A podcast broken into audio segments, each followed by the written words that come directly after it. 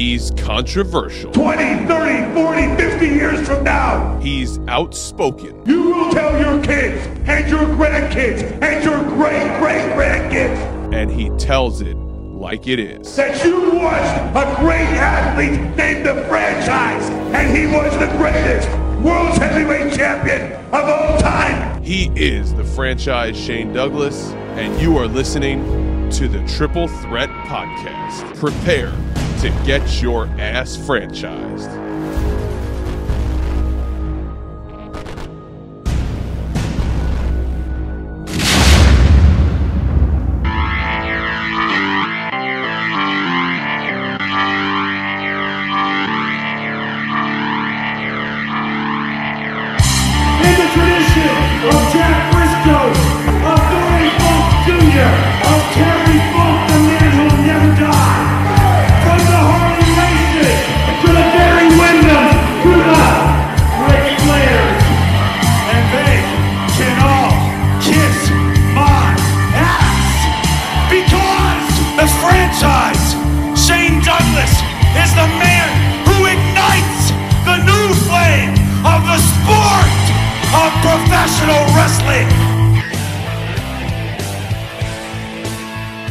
Let's roll into it quite nicely because this is the Triple Threat Podcast. It's episode number 55 of the Triple Threat Podcast, being brought to you today here on the two man power trip of wrestling's podcasting platform. If you haven't known this already, for all these shows that we've done, my name is Chad, and as always, I'm joined by my tag team partner on the two man power trip, the one and only John Paz. And on the Triple Threat podcast, it is our dubious distinction and honor to be joined by the man, our co host, the franchise, Shane Douglas. Shane, how you doing this week? And welcome back for yet another fun episode of the Triple Threat podcast.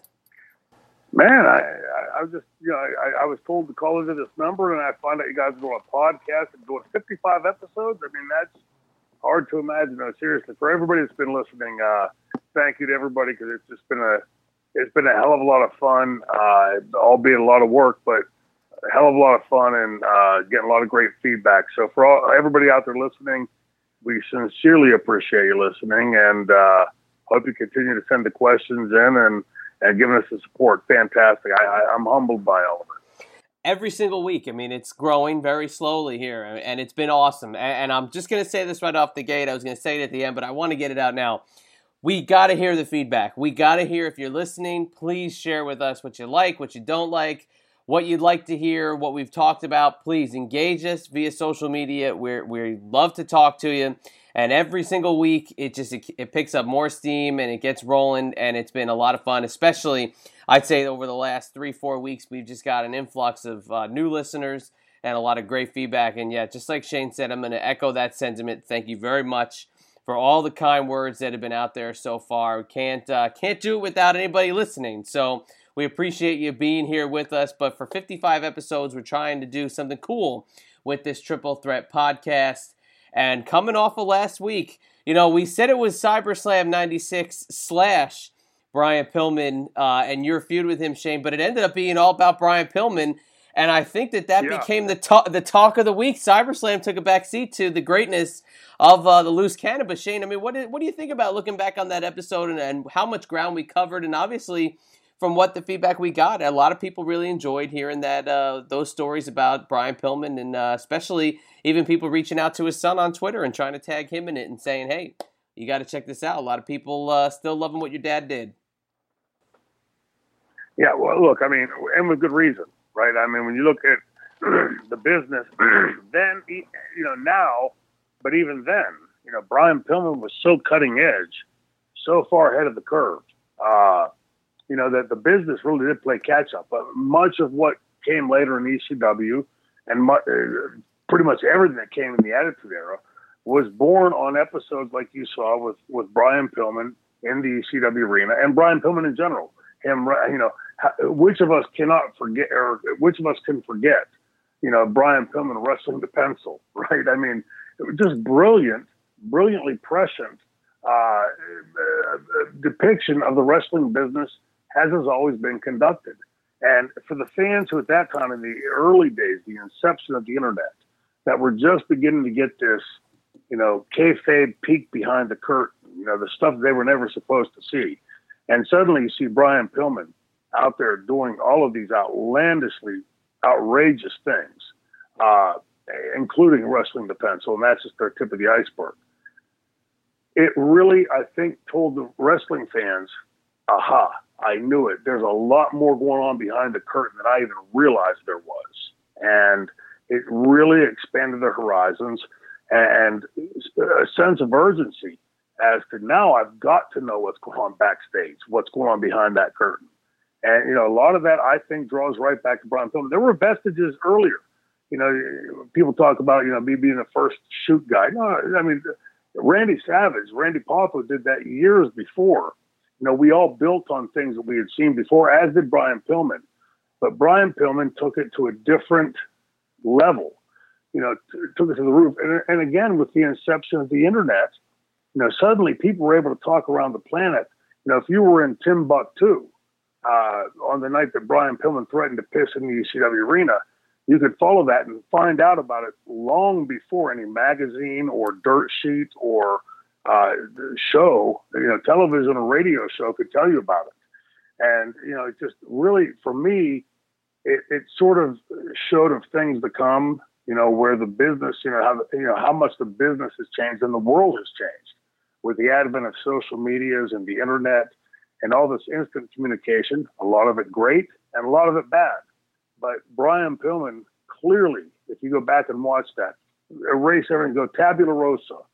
Uh, everything that Brian Pillman was doing was so far ahead of the curve and would underscore and underwrite so much of what would happen later in the big companies like WCW and WWF, but in the smaller companies like ECW and in the industry as a whole. Uh, Brian Pillman is, was the architect of, of a lot of that, and that can't be undersold in any in any way without you know unless you want to play an ignorant, stupid son of a bitch, uh, which I never really envisioned making myself to look. Uh, but to me, Brian Pillman, aside from being a friend, uh, was somebody that you know, like I, have mentioned before, that when we would go to the ring, you know, there was never this sit backstage and let's talk for six hours what we're going to do out there, Brian uh, we would go out and Brian would execute his end of it, and I would react to it. And that was it. That was the extent of our conversation backstage.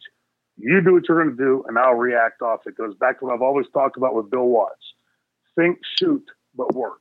If this were real, how would you react? And you don't need to sit backstage and talk for 27 hours about every time. And then when you do that, bro, when you threaten to piss in the ring, Brian, are you going to turn right or left? They're going to pick your left nostril or your right nostril. And they're going to fart out the right side of your cheek or the left side of your cheek. no, just do it and react to it. Uh, we, we've somehow that's all been lost. Uh, but Brian was so far ahead of the curve with all that that the feed. Uh, first of all, I'm, I'm proud of the feedback we're getting because you know sometimes people think of death as being the ultimate. I can forget about you now, and I think it's pretty hard for the wrestling industry to forget about Brian Pillman because of the stamp, the, the incredibly large stamp that he left on it with that, which one of us can't remember or, or recall, you know, him sitting at his house with his foot in a cast after having broken, badly broken his ankle. And, you know, the things he did in the ECW arena, it, it was impossible to watch Brian Pillman on camera and not be compelled to watch. You, one thing you didn't do with Brian Pillman is you didn't see him on the camera, you know, or on your television screen say, ah, it's him again. Let's switch the channel and come back.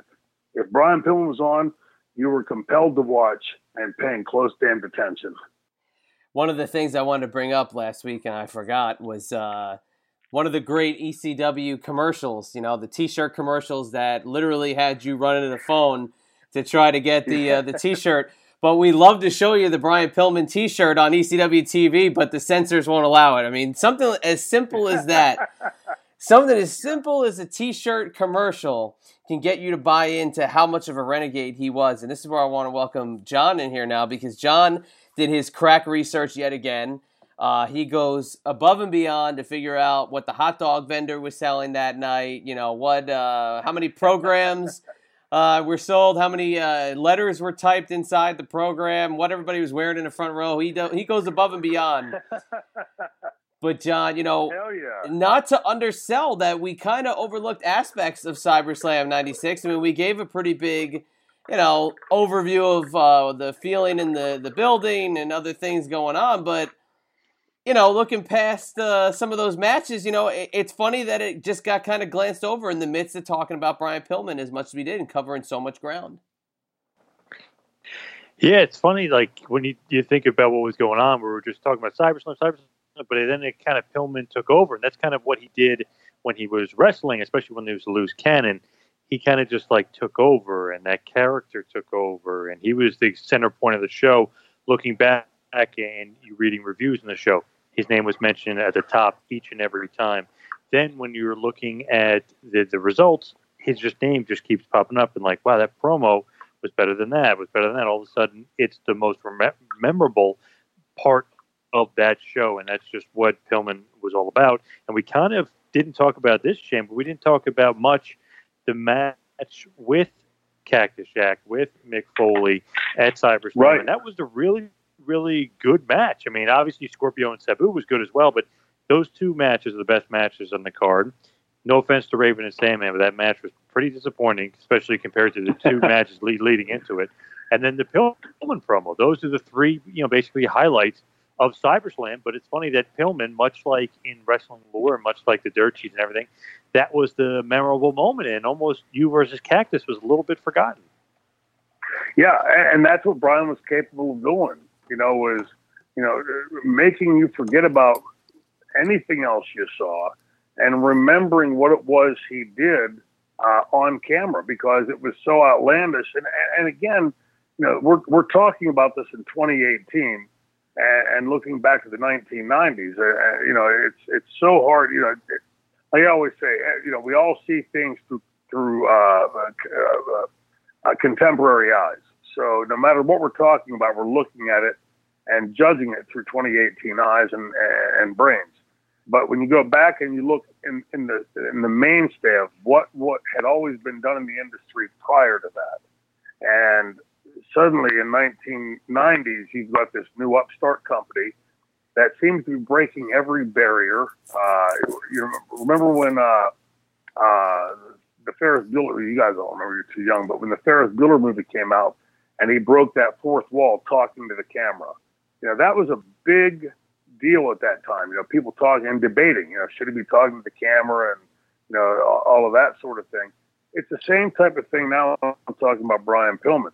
You know that when you look at the way that he portrayed that character, the loose cannon character, and the, what had always been conducted in the business up to that point.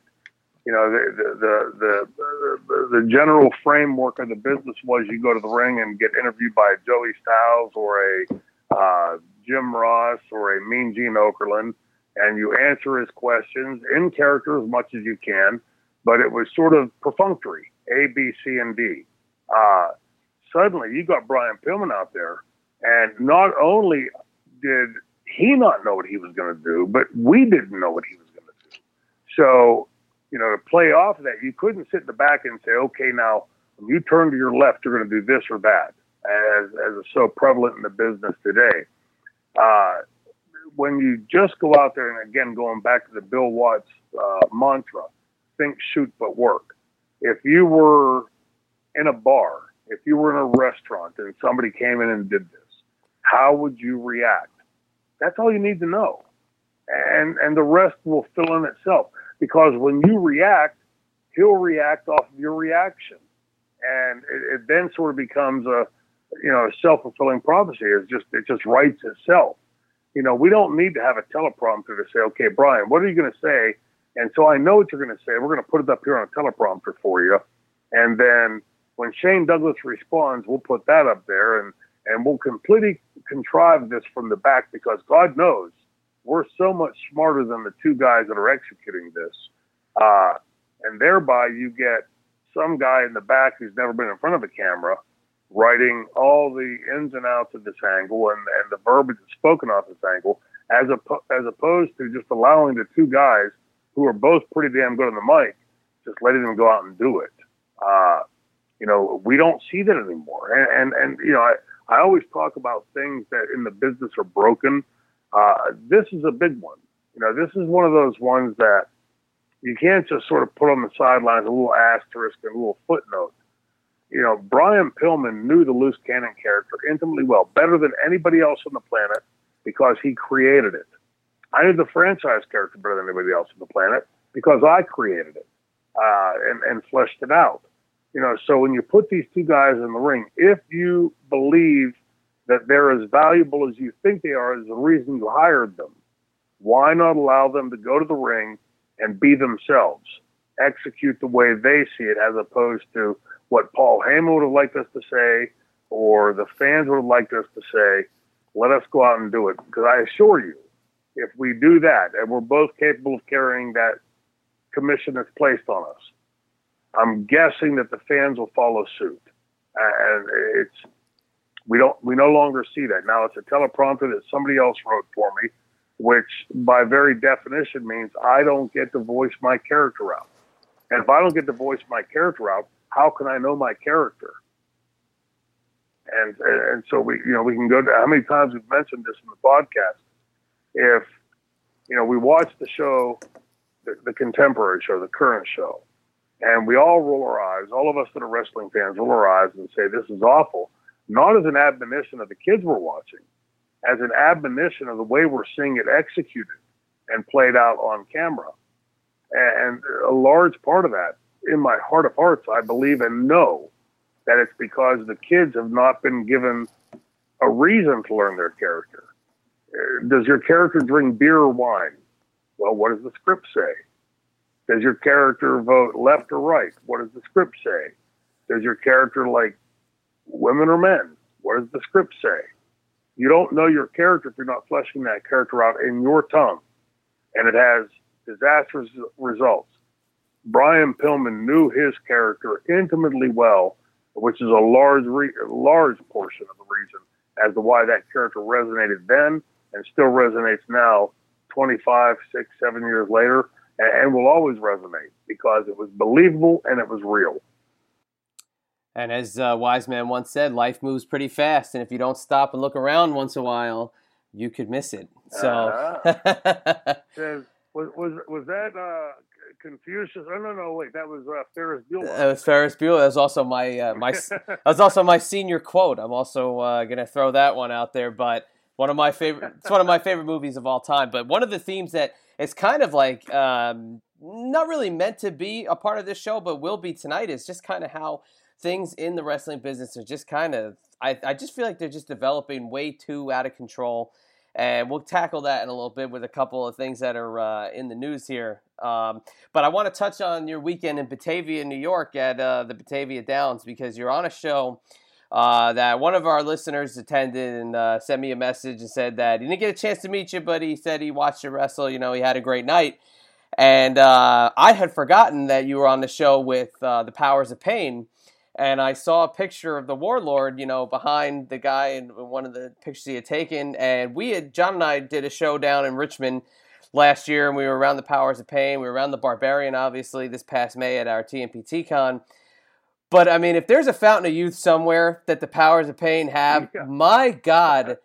What I mean, seriously, as watching wrestling as as much as I have since 1987, I know John, you feel the same way to see these guys looking exactly the same when they put that makeup on is unbelievable. Yeah. And Shane, you know them very well.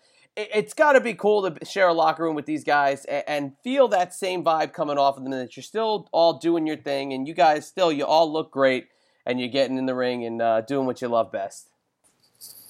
Well, they're both great guys. I, you know, I, I've, I've enjoyed their friendship and really loved being around them all this time, learning from I worked quite extensively with Barbarian, not so much with uh, Warlord Terry, but uh, had been on shows with both of them for decades. And you're right. I mean, you know, you, you sort of look at it, after you take a look at them in the makeup, you go back to the to the to the bathroom and look at yourself. Man, do I fix my hair a little better? Is there, you know, am I doing something different? Uh, they they are. They're they're astounding. They they really stop the hands of time and you know go out there. And I think for the fans you know, to see these guys coming out and portraying the same characters they saw 20 years ago in WCW, WWF, you know, all the different incarnations of promotions. You see the same guys that you remember seeing. It's not like, oh, well, here's these guys. They're, you know, they're 50 pounds lighter and a whole lot more wrinkled, and you know, I mean, they look like the powers of pain from the 1990s as much today as they did the 1990s, and I, I couldn't agree more with you. I'm I'm sort of envious myself as to where we find that fountain of youth because uh, I'm ready to put a private investigator on their tail and follow them to figure out where the hell it is. I don't know, Shane. I mean, that picture with Francine that was uh, surfacing from Heroes, uh, the the Heroes and Legends appearance you guys did at Fanboy. I don't know. People still uh, riding the old uh, franchise, uh, you know, looks train there. People really putting you over, saying you look like a million bucks too. So don't sell yourself short there, my friend. Yeah, it's, uh, you know, it's, I appreciate that, but I mean, I, I watch these guys, and maybe all in the eye of the beholder, but you know, you, you watch it. Steamboat's another one. You know, if, if Ricky would color his hair, you know, he's got a little bit of gray on the sides. If he would color his hair, you would swear it's it's he's ready to go to the ring to fight Ric Flair in a in a you know clash of champions or a you know some some big pay per view the NWA. Looks phenomenal, and uh, you know, it's just uh, look uh, to me, every day above ground is a, is a blessing. So if you know, if I'm going to look at these guys and be envious of how good they look, you know, I'll take that as a for all it's worth. Uh, it's another day above ground, but you know, look, Francine and I, anytime we're around each other, uh, you know, there's just a natural chemistry there. Where you know we we got along very well for a lot of a lot of obvious reasons, but some that most fans probably don't know. And uh, you know, for us to be able to go to things like this for the first time since 2007, you know, in that time, Franny had her kids, her son and her daughter, and you know, that's all I've mentioned before. That's all Francine ever wanted to be was a mother, and suddenly she's got that times two, and she's a phenomenal mother, you know, and, and so she had no desire to come back to the business, and you know, a certain franchise we we may or may not know would periodically contact her and say, hey, you know, there, you know, a lot of people asking about you. Think the fans would like to see you. Well, now that her kids have gotten old enough that she feels comfortable being away uh, from home for a day or two, uh, you know, she's gone back out there and you've seen the results. You know, have been phenomenal. And I mean, let's face it, standing next to Francine, it's pretty hard to look bad. You know, you, you can put the, the world's ugliest guy next to her. He's going to look better than he would by himself. But uh, it's just, uh, you know, for me, all, all a lesson in mortality. You know, we're all we're all going to leave this place one day, and hopefully we can all, you know, keep ourselves in the, the best shape we can be in at the, at the stage we are in our lives, and and give the fans, most importantly, in, in this discussion, give the fans a look back to remind them what it was they loved so much about the business when they watched. Yeah, you're right. Next time you talk to Francine, please tell her Chad says hi. Just don't tell anybody else, especially if the old uh, wifey's listening. but I doubt she is. So we're in the clear. But you know, just to kind of transition that into uh, what we're going to talk about here today. Uh, huge New Japan Pro Wrestling show taking place over the weekend in San Francisco. Uh, the G1 uh, coming over here into the United States and having a tournament again here. It's the second year uh, that they've done this show here in the States. And we had interviewed Jim Ross after it last year and kind of got the vibe from him. Now, I really did not realize the show was happening. Uh, a lot of stuff going on in the old Chadster's life, so I didn't realize it was even going on. Uh, it took uh, my my dubious partner here, Mr. Primetime, who was going to guide Shane and I uh, through a lot of what happened on this show, uh, but a lot of it having to do with Shane, someone you are very familiar with. Uh, and before we get into the negative part of what happened on this show, we got to talk about a positive part, and that is Haku, Haku, Haku. Haku, literally, from what John was telling me today and from what I read, uh, went into vintage Haku mode. And after appearing on our show last week and basically saying he was retired, uh, single-handedly, strategically, uh, in in a storyline here, took out the Bullet Club with his sons in New Japan. So segueing in from the Barbarian to Haku, a guy that when you talk to both of them, Barbarian wants to know why nobody ever tested him, and Haku said nobody ever tested the Barbarian because they wanted to live. So we kind of get that dynamic here. But Shane Haku again here in 2018, still dominating the wrestling scene. I got to bring John in to ask these questions, or kind of not even ask him, Yeah. manipulate the conversation. John, tell us what you saw with this Haku and, and his sons Tanga Loa and, and Tama Tonga uh, taking out the Bullet Club and uh, kind of reigning supreme here. Kind of uh, smarten us up to what happened over the weekend here. Well, that was probably my favorite part of the show. I mean, obviously there was a ton of good wrestling action. The presentation show was great, but I loved it. Uh, Omega, the Bucks, Marty Scurll, they're all uh, they're all out there, you know, celebrating Kenny Omega's big win over Cody Rhodes. So Haku and the boys come out, Tama Tonga and Tanga Loa. They do the, the too sweet. As soon as Omega and the guys turn their back, Haku and the boys beat the living shit out of them, but not just for two minutes. They literally had the beatdown going for 10 minutes. I'm thinking in my head, I was like, just goes to show you the legit toughness of Haku really is over with the crowd, and the smart fans know, like, this guy's legit tough. His two kids Yeah. must be legit tough because it was basically three on seven, and the three kicked the shit out. I mean, obviously, Kenny Omega just, just had a 35 minute war, but, you know, and the Bucks wrestled earlier, but sort of, sort of the the the, um, the Tongans, but the Tongans beat the living hell out of him. It was a great swerve. The crowd really wasn't expecting it. Uh, it was great, and they kind of revealed themselves to be the Bullet Club firing squad in saying that Omega really was never the leader of the group, and Cody thought he was the leader of the group. He's not the leader. They ended up beating up Cody as well after Cody tried to take Yeah. a chair, chair shit at Tama Tonga.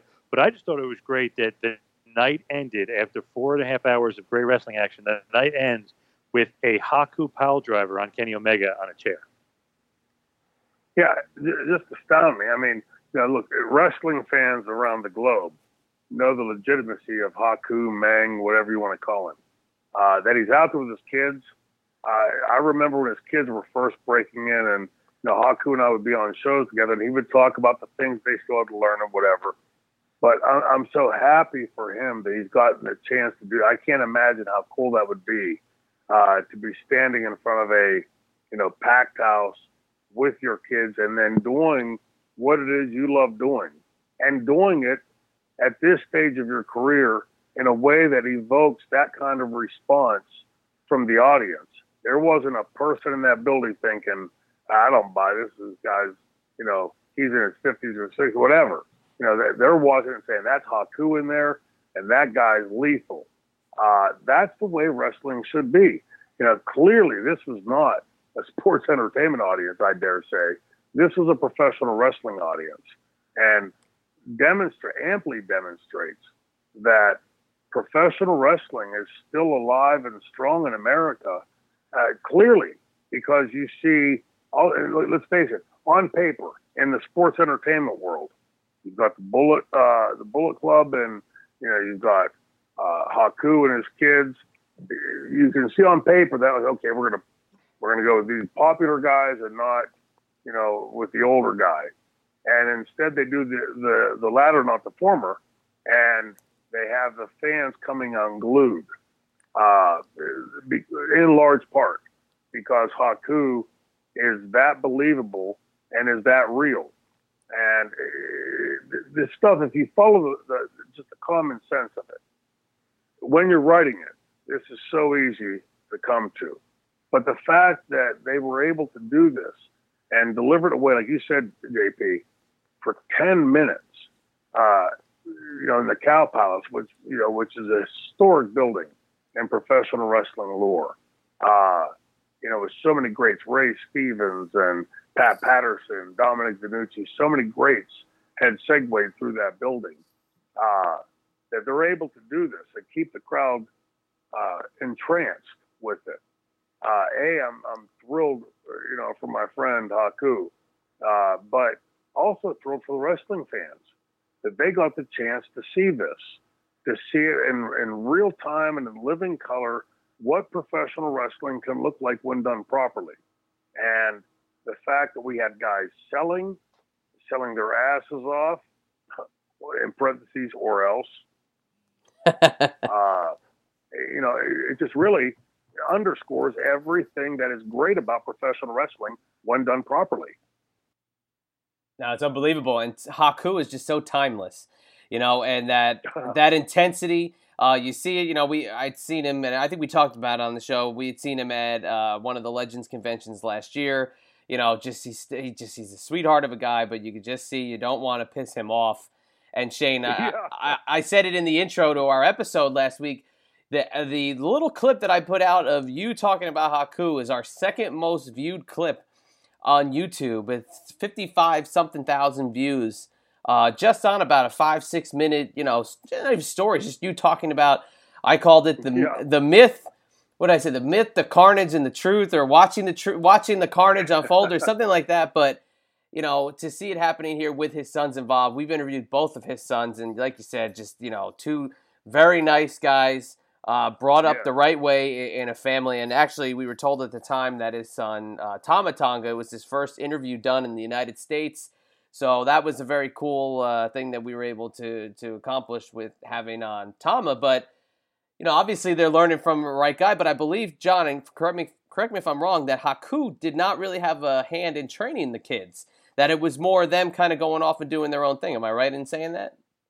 Yes. Yeah. He really uh, you know, as far as in ring getting in with them and stuff, he didn't. But I know, you know, from what they've said and from from some other interviews they've done, they they learn a lot from him, but not physically in the ring. He didn't really step in the ring and, and train them that way.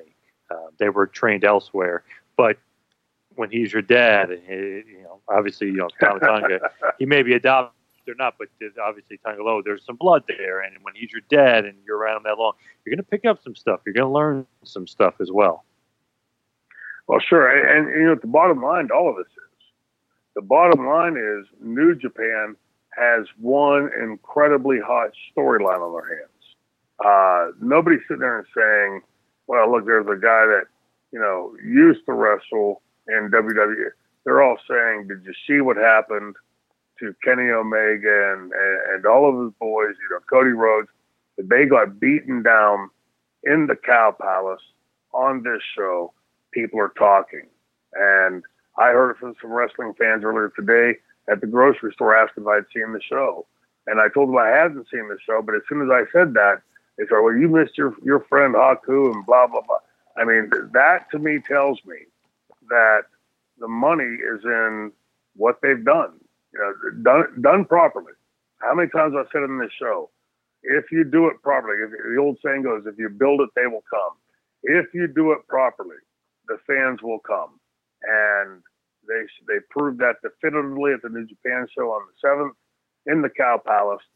Uh, Cody Rhodes has proven it as as his entire gang has with the All In show coming up in Chicago. The vestiges of professional wrestling are still strong in this country. It's just been that there's been no major company providing it to the audience. Now this is another thing here for John because he's the uh, he's the resident current uh, wrestling business expert. Uh, with these two guys now taking on this role inside of New Japan, and obviously two more. You know, I, I mean, I'm going to say they're American only because they're from America, but you've got them. You've got obviously Kenny Omega is from Canada, Cody Rhodes from America. Mm-hmm. You've got the Bullet Club. You know, three quarters of them are, are American. Is it kind of to help them get over here into the states that they're loading up on the Gaijin wrestlers because it's surprising that they all have these big spots. And obviously, we're going to get to the injury that happened here in the uh, the Dragon Lee yeah. Takahashi match. But John, you know, like where is this coming with all these to Japan international wrestlers? Are they being pushed just to help them kind of get that stranglehold here in the states? Yes, but it's it's weird because I honestly don't think that it's needed as much as they think that it's needed. Like they wanted to have um, Omega and Rhodes is the second year in a row with their big shows over here that Cody is in the main event. Not that he doesn't deserve it, but obviously the fans are so accustomed to Okada and Tanahashi and Naito that those guys could have easily main event of the show and you would have got the same crowd the same audience. So I feel like New Japan, in in a way, is underestimating that their own Japanese guys because go to one of the shows; those guys are the most over guys. Period. I mean, obviously Bullet Club is over, and, and obviously Kenny Omega is super over. But those guys, Naito gets huge pop, uh, Okada huge pop, Tanahashi still gets a big pop. So I feel like they underestimated those guys a little bit. But if you look at Omega, who's obviously the the top dog in New Japan right now, you look at Cody. They not only headlined this show, which did 6,500 people, they headlined the Ring of Honor show a few months back in April, and they did 6,000 people. So it is a formula that definitely 100% works. I feel like the New Japan guys could main event. It could still do as good, but obviously I think they're going with a formula that is definitely working right now because Omega is one of the biggest stars in the world, and Cody Yeah. is super, super, super over, and he just continues to prove it and continues to draw well each and every time. Yeah, no, no question about that. I, I, I know for a fact that New Japan Pro Wrestling and Access, uh, AXS, the network, uh, had wanted to pair New Japan Wrestling with something that was more homegrown to sort of expand that horizon. Uh, I, I think it was uh, sort of a, a, a, a, not an educated move on their part because wrestling fans in this guy again, like I talked before about the the internet. You know, back in the '90s when we were in ECW, it was in its infancy. But today, literally, we can talk seamlessly with anybody around the world. And wrestling fans, that vast majority, I don't have to throw through the numbers again. Everybody knows them, but that vast majority of wrestling fans that have left sports entertainment, uh, the 95% that have left sports entertainment that were wrestling fans, they're keenly aware of New Japan and all they're doing and all their stars, you know, Japanese and American and Canadian, uh, all of their roster. Um, so I, I, but what I liked about this show, being that it was in San Francisco at the Cow Palace, was that it did incorporate all of these, like what you would term gaijin uh, talent, uh, that were there that gave the fans that were in that building a feeling that it was the best of both worlds. You know, we've got the best of the Japanese wrestlers, we've got the best of the international wrestlers like Kenny Omega and, and even the American wrestlers. It really gave the fans, and then you had Jim Ross as an announcer, uh, you know, and, and you go through the whole mantra of how that show was presented. To me, it was the best of everything. Like, you know, the old time promoters used to say, you know, you want a little bit of everything at Thanksgiving dinner, right? And so if you look at this show, you got a little bit of everything. You had the best that the world has to offer today in professional wrestling, which is, I think, by in large part, why you saw the reaction that we did in the audience and that we had the turnout that we did and that we have people talking this week like we do about this show. It wasn't happenstance. It didn't happen by coinkydink. It happened because it was very cogently designed and put the best, you know, all wrestling fans, regardless of where you reside, know that Japanese wrestlers are always incredibly damn good at what they do. And those same fans are also well knowledgeable about your Kenny Omegas and your Cody Rhodeses and your your Bullet Clubs and all the rest of it. So uh, this, to me, on paper, uh, appears to be a show that is a current 2018 wrestling fans' wet dream, and it seems that the show delivered on everything that was promised. Uh, you know, I, I didn't see a bad score in any of the, the matches. I think B minus or B was the, the least I had seen, and everything when I read the analysis of each of the matches seemed to be that it, it exceeded everything that was expected of that match. When you have that, uh, you know, especially like this on a big foray into a foreign country from a foreign company like New Japan Pro Wrestling, I would call that a home run.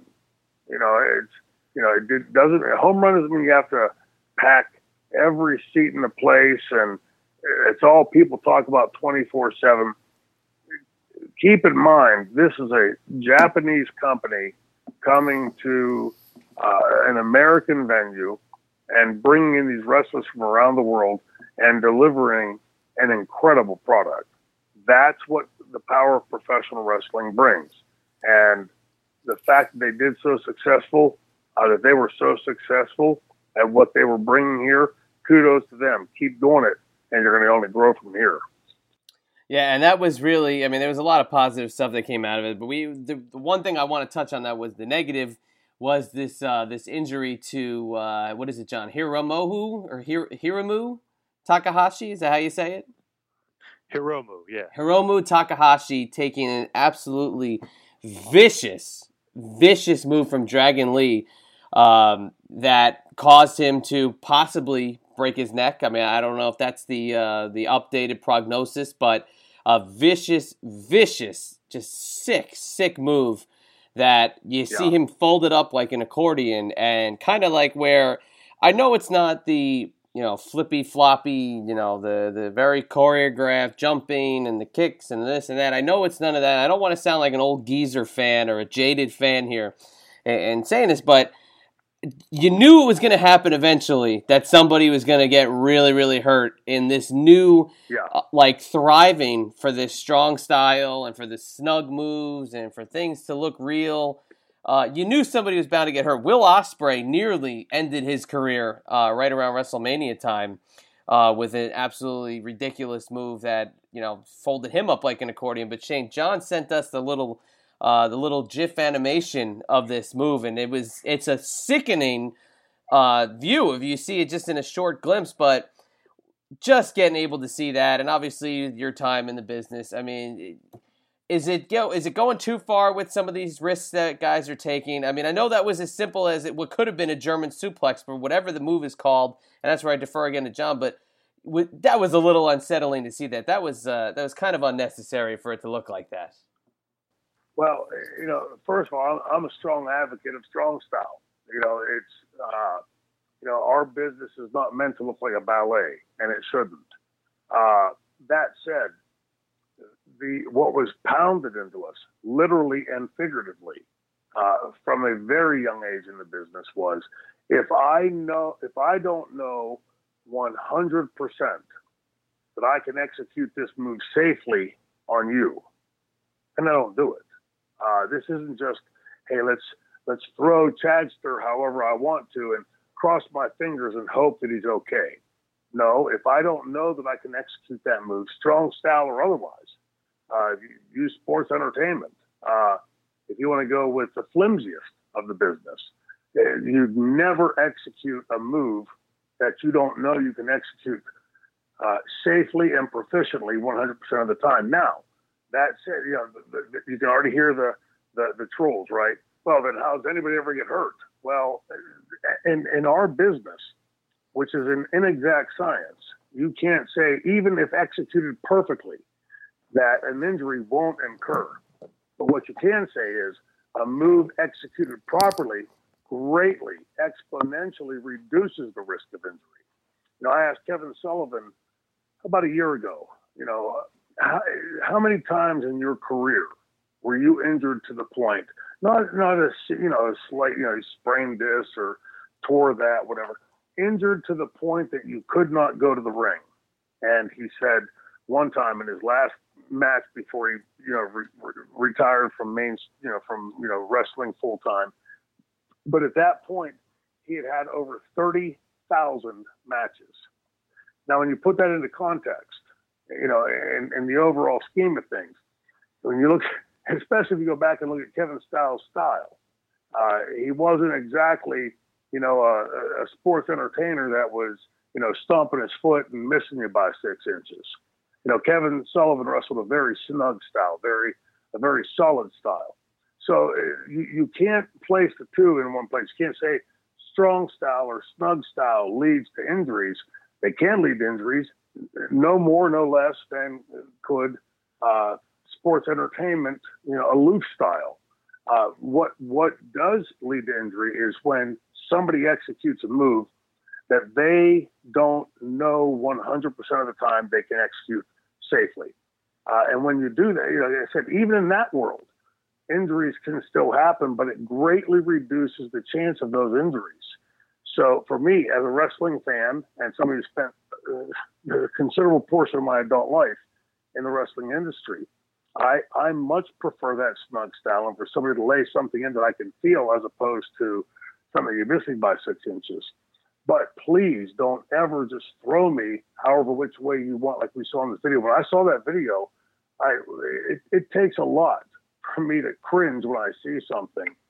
And before the impact, I could see what was coming, and I cringed a second and a half before the impact because I could see what was coming. Uh, you know, that's you know. Now I don't know if if this was you know something that they had laid out and uh, uh, you know the, the guy taking it had had just missed you know had just improperly executed his side of it from Dragon Lee, but uh, and watching that video, it just makes you cringe because from the appearance of that video, it doesn't look like that move could be done with any great degree of safety. You know that it just eh, if you look at that video as plays out, if you've never seen the move before, and I'd never had seen that move before, and you see the way he's moving forward, the only thing for the guy to do is the pancake flat, which sort of lessens the the, the impact of what he's trying to do. So uh, I would love to hear those guys that were in the ring as to what their interpretation was of that video, because if if uh, he was supposed to pancake when Dragon Lee threw him, then then you know the onus is on him. But it looks to me from the way it's executed that he was it was meant to be sort of a rolling type impact. Uh, and like I said, when I watched it the first time, I, I literally like cringed up watching it, you know, because I, I could see what was coming. Uh, and you know, we never ever want to see anybody injured. The, the last thing in the world I want is to end up in a match where somebody is crippled or maimed or, or, or seriously injured, knowing that any of us can get injured on any given night on, on something as simple as a body slam. But when you start taking risks with what you're doing, okay, I can hit this move 75 or 85, even 95% of the time. That still leaves a 5% chance that you can fuck things up. And when you fuck things up in our business, people get hurt. And people can get seriously hurt, as we saw with Droz, with, uh, you know, improperly taking or the way it was executed. It's all interpretation. We've seen people die off of silly stunts, like uh, like Owen Hart. Uh, the, the the margin of error in our business is not necessarily unkind. Uh, you know, it's it can be very unkind, as we've seen with Owen and with Droz, and now with this uh, video that we see out of uh, New Japan showing in uh, uh, the Cow Palace. So, you know, if, if you can't, for all the, the younger talent out there, you come up with some really cool move. Until you until you can execute that move proficiently, 100% of the time, without injuring the person you're doing it to, then you should never uh, try that on camera just to wow the crowd. Uh, that cheapens uh, the value of safety we have in this business uh, when done properly, and uh, it does very relatively little to elevate the talent executing the move. So if you go out and just do a move that you're not certain you can hit safely, and you start hurting people and potentially breaking their neck, uh, there's you know there's not much you can do from that from a standpoint of a promotional standpoint. I I, I know how odd that sounds coming from you know the guy who was involved in Gary Wolfe breaking his neck. Uh, but what we had done at that time, by comparison, was tame to what we saw in that move. And you know, I, I maintain that that move was improperly taken by Gary Wolfe. Uh, but again, comparison to comparison, apples to apples, the move that we had done that uh, resulted in Gary Wolfe with a very significant and very serious broken neck uh, was tame in comparison to what I saw in that video. I, I don't know how else that move could have been taken or delivered that it didn't end up in the same way that that it did with somebody being injured. Scary. Now those two wrestled in Mexico a lot, wrestled against each other. I mean, it's the great rivalry. They have just amazing chemistry together. And they wrestle in the States. Obviously, they wrestle a lot in, in Japan. Now, usually when he does that move, the Dragon Driver, he usually kind of holds him and cradles him. It's still got to have some sort of impact on your head and neck because it's, it's it's a vicious move. But he usually holds him and almost cradles him in and almost holds onto it and, and brings him down. This time he kind of launched him a bit, and I know maybe they were trying for something different or whatever, but man, those two, some of the moves that they do are scary and they take an exorbitant amount of risks than they're imagined. Takahashi, arguably the best, you know, cruiserweight slash light heavyweight, whatever you want to call him, arguably the best. But man, is he risky in the ring and does some crazy, crazy moves. Now they're saying um, that he, he he's not, not at the point where you know, he can wrestle. And as I said, he's okay. He's sitting up. He's talking, but they do think he suffered a broken neck, and they do think sometime down the road that he could possibly, possibly return. But you got to think that a broken neck guy's style has got to change a little bit, don't you think?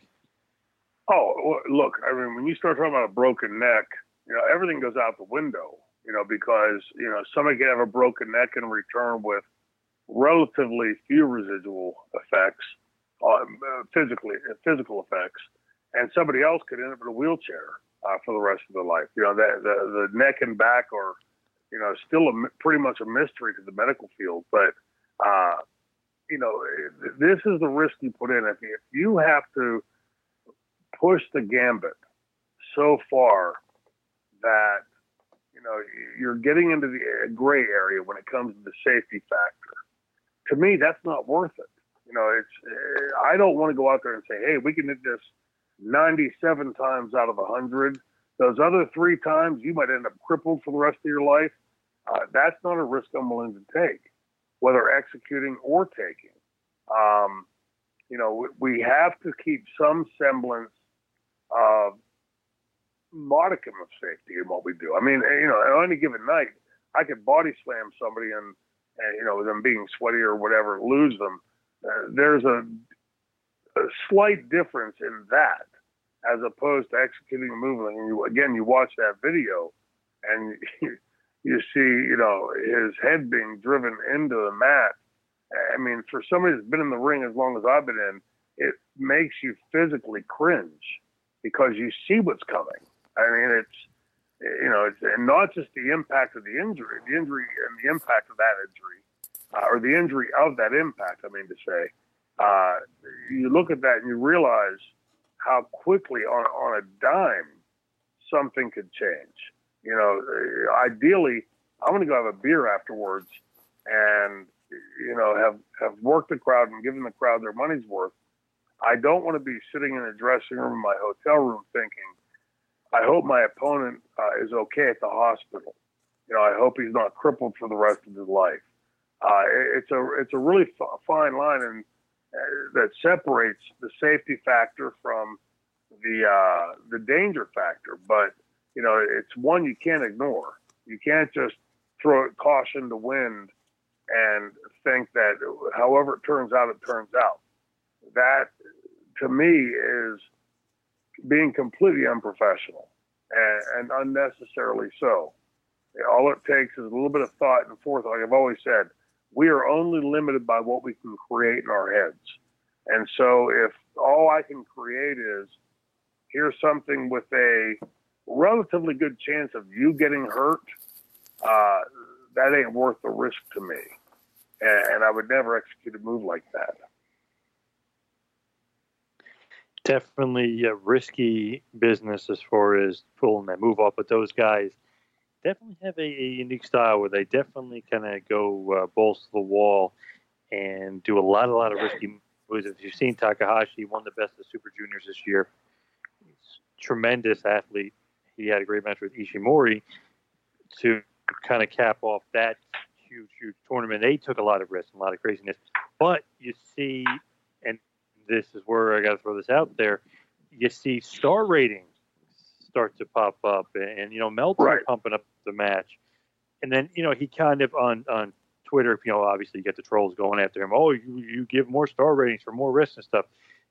Do you think there is somewhat of a wrestler nowadays looking at them like, oh, if I try this and I do that, I am going to get a little bit more recognition, or people are going to say this is a great Absolutely. match. This high spot, and this crazy risk. Absolutely. You know, we're giving credence where credence shouldn't be given. You know, if, if my my concern is I've got to impress a guy who writes a dirt sheet, uh, regardless of how intelligent Dave is or isn't about the business, or uh, that he's the go-to that the mainstream media comes to. If all I've got to do is impress him, well, I can go out and stick a stick of dynamite up your ass and, and light it and you know, blow you to pieces. Uh, that isn't necessarily the arbiter of what is a, a, good match, a great match, a shitty match.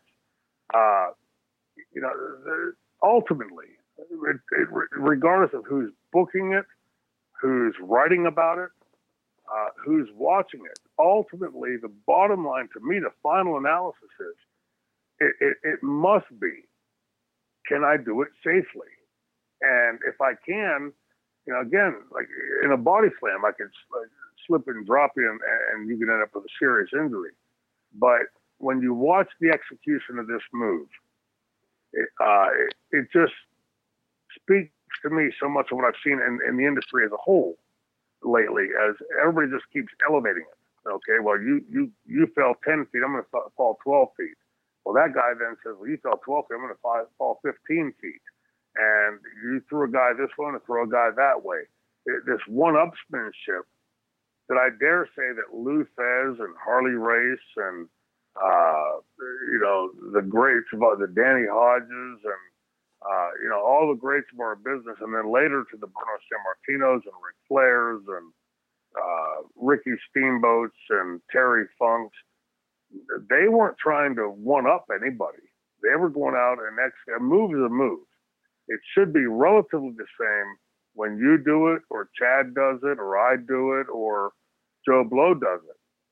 There may be some slight differences in the way that we execute that makes it personal to our character. But, you know, if you're giving a body slam and scooping a guy and, and, and dropping him uh, and landing him, well, what if I climb on top of five tables and pick a guy up and scoop and throw him? And one of the next guy climbs on top of 10 tables and picks a guy up, scoops and throws him. At some point, you're reaching a point where it cannot be done safely any longer. So it shouldn't be about whether or not you can impress a guy writing a sheet uh, or uh, the commentator sitting at ringside. It should be can you, the, the very first portion of any uh, equation should be can you do it safely? Once you feel that you can do that, then you can worry about the esoterics, like a guy writing a sheet, the announcer talking about it from ringside, uh, or the fans watching in the stands. But the first uh, step of any executing of a move, especially is a new move or you know someone's pushing the boundaries, must be can I do it safely? And do it safely the vast majority of times, in my, in my sense, would be can you do it 100% of the time safely?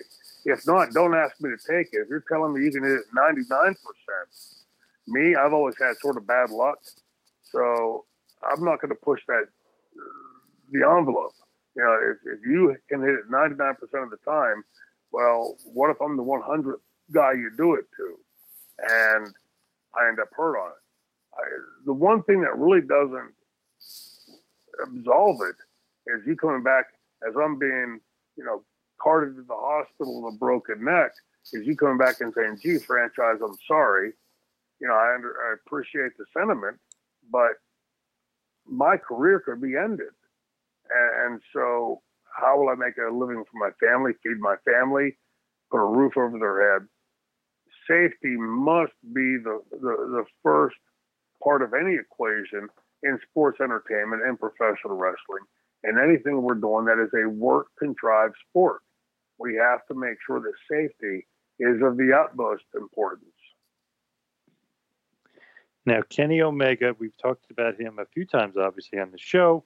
We also talked about how he's definitely a future star, if not a current, you know, big star as far as drawing power and drawing more in the states. He actually even had his own show with the CEO gaming industry, and New Japan kind of teamed up a few weeks back, and they had a show which drew pretty well down in Florida. So I mean, Right. he kind of is really, really cementing himself not only as a huge draw in Japan, and now becoming a huge draw in the states, and being the IWGP World Champion, ending Okada's two plus year run with the title. That also helps make him a, a big star. What are your kind of thoughts on him being? Obviously, you know he's in his mid to late thirties. He's not going to be future star. He's kind of current star. But what are your thoughts on him kind of elevating himself to that level where he is the draw for all these shows? Well, considering the fact, you know, when we look at the, the professional wrestling industry, sports entertainment industry in America, as has been for the last 30 plus years, it's pretty hard to imagine that a guy working for a foreign company uh, could make his name there and become that big a star here. I, I think it speaks of Kenny Omega's talent, you know, that he's been willing to go out there and find those angles with a Chris Jericho, uh, and you know to do the things that he's done to cross sort of cross promotional uh, uh, promote shows between the different promotions. You know, so you've got Chris Jericho coming from the WWE wrestling Kenny Omega at a major New Japan uh, event, and now the stuff that they've been doing here in America you know, Kenny Omega is setting the standard, you know, contrary to what is the mainstream thought in our business. If I need, if I'm going to make it, I need to go to the WWE. And yet he's been able to prove that that's not necessarily the case, that there's another route, you know, and, you know, the fact that he's been so successful at what he's doing, uh, it not only brings credence to New Japan and to independent wrestling in America, but it also brings credence to the industry. And so that Kenny Omega has been able to make himself one of the names in the industry and hasn't had to go the route. I mean, let's face it, in America, the WWE seems to be the end all be all. If you're going to make it, you got to make it. You what's that old song on that old TV show? If I can make it there, I can make it anywhere. Uh, you know, if you, if you can make it in the WWE, then you've apparently made it in, in, in the sports entertainment slash wrestling industry. Kenny Omega's rewritten those rules. He's done all of this. He's never, to my knowledge, been under contract with the WWE, um, and been able to do it in a way that, you know, as you read uh, with this, again, the, the advent of the social medias and the sheets and everything else, as the wrestling industry has been put on the back burner in America, guys like Kenny Omega have, through sheer will and the support of the promotions they're working for, been able to carve out a large chunk of the pie for himself. He's been able to craft a character that has resonated with the audience and has shown that there still is a place for that kind of guy in the industry and not have to kiss a certain promoter's ass, literally or figuratively speaking. Uh, so kudos to him that he's been able to do that. But it shows what I've said all along that there is another route. Uh, it may not be the easiest route, but there still is another route that you can take. And if you look at Kenny Omega's lead, you can do it and be uh, make a shitload of money doing it, make yourself a household, worldwide name in doing so. And let's face it, if you can do that at any point, you can go to that other promotion and make some money and make a name uh, there as well. But that he's been able to do that outside of the parameters of what most young wrestlers in our industry today would see as the only avenue. Kenny Omega has proven that there is still another avenue to make a name for yourself and make a shitload of money. Again, kudos to him for it. Much in line with what we've seen with the All In show in Chicago. The fact that these kids could go out and, and first of all, have the balls to spend their own money to rent this building and the venue, and then sell it out in what 26 or 29 minutes, just underscores uh, the renegade attitude of these younger wrestlers that they're not going to follow the mantra of well, you got to go to the WWE to make it. Uh, they're proving that they can go out and make it without having to do that. And to me, that is uh, eloquent and beautiful that they can do that. Uh, kudos to, to, all of them that, that, are doing it and undertaking the effort to, to do that with their own characters. I love that Omega. It doesn't seem like right now has any interest in the WWE, and I feel like that just brings his stock up even further. And every time you kind of say no to them, you know that you know that they're desperate and they want to want you back even more. Cody Rhodes, you know that they supposedly reached out to him, they wanted him back. He said no. You know that's just going to make them want more and more. And I don't think Cody will go back. But I just love the fact that Omega stock is so high, and he just doesn't seem like he has any interest in, in WWE. So that makes, in my mind, and I think a lot of the fans of mine, I think it makes his stock rise a little bit higher, a little bit higher. Overall, I have to say, as far as that show, the G1 special show at the Cow Palace in San Francisco, great show. Um, I mean, uh, the injury withstanding and the minor Jim Ross injury withstanding, uh, I just thought that was a, a, a great show. Um, great production value the way it was presented like a sport, and they just kind of kept going with good match after good match was was just very enjoyable for me as a fan of what I'm looking for as a wrestling fan. So Juice sure. Robinson versus Jay White was great. Juice Robinson didn't even throw a punch in the match, and it was just really executed well. I felt like he got the crowd into a great match, and obviously Omega versus Cody Rhodes was a great match. A couple really risky high spots, but typical yeah. for an Omega match. I mean, he's definitely going to do that. But that was just a great match. So I just wanted to get your take on this because we did send this to you. And sometimes when we send stuff to you, we just love the response because we know the response we're having. we know the response you're going to have. So I go from that, a great show, you know, the G1 special. And then I go back and I watch the YouTube clip of Braun Strowman and, and Kevin Owens and the porta potty incident from last week on Raw. I'm thinking, wow, this is what I like as far as New Japan. The, the presentation, everything was great. And then I go oh, watch YouTube on Raw. See, this is exactly what I don't like about wrestling, and exactly, exactly. how I wouldn't want guys to be pushed. What are your thoughts on on Strowman, the porta potty thing, and you know, basically making Owens look like a piece of shit? yeah. Well, first off, how long have you been watching wrestling? Since '85, so was that 33 years? So pretty long time. Okay. So, for a long time, you've been a fan and love the professional wrestling industry. Obviously, you're doing podcasts, multiple podcasts, successful podcasts. You know, you, you follow this a lot more closely than most of us do currently.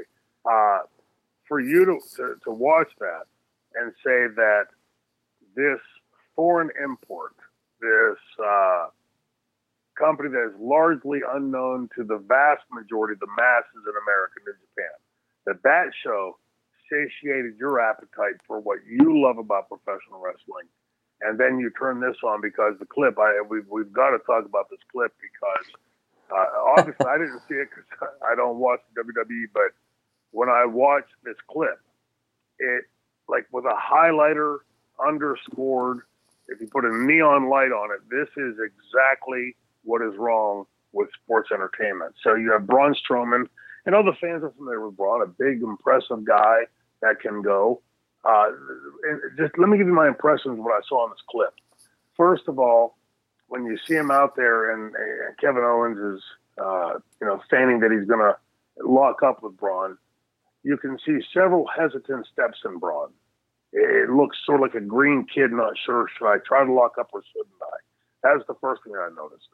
Then later in the clip, you see him going back and he does it. For anybody that hasn't seen it, please pull this clip up because it is exactly what you hate about sports entertainment.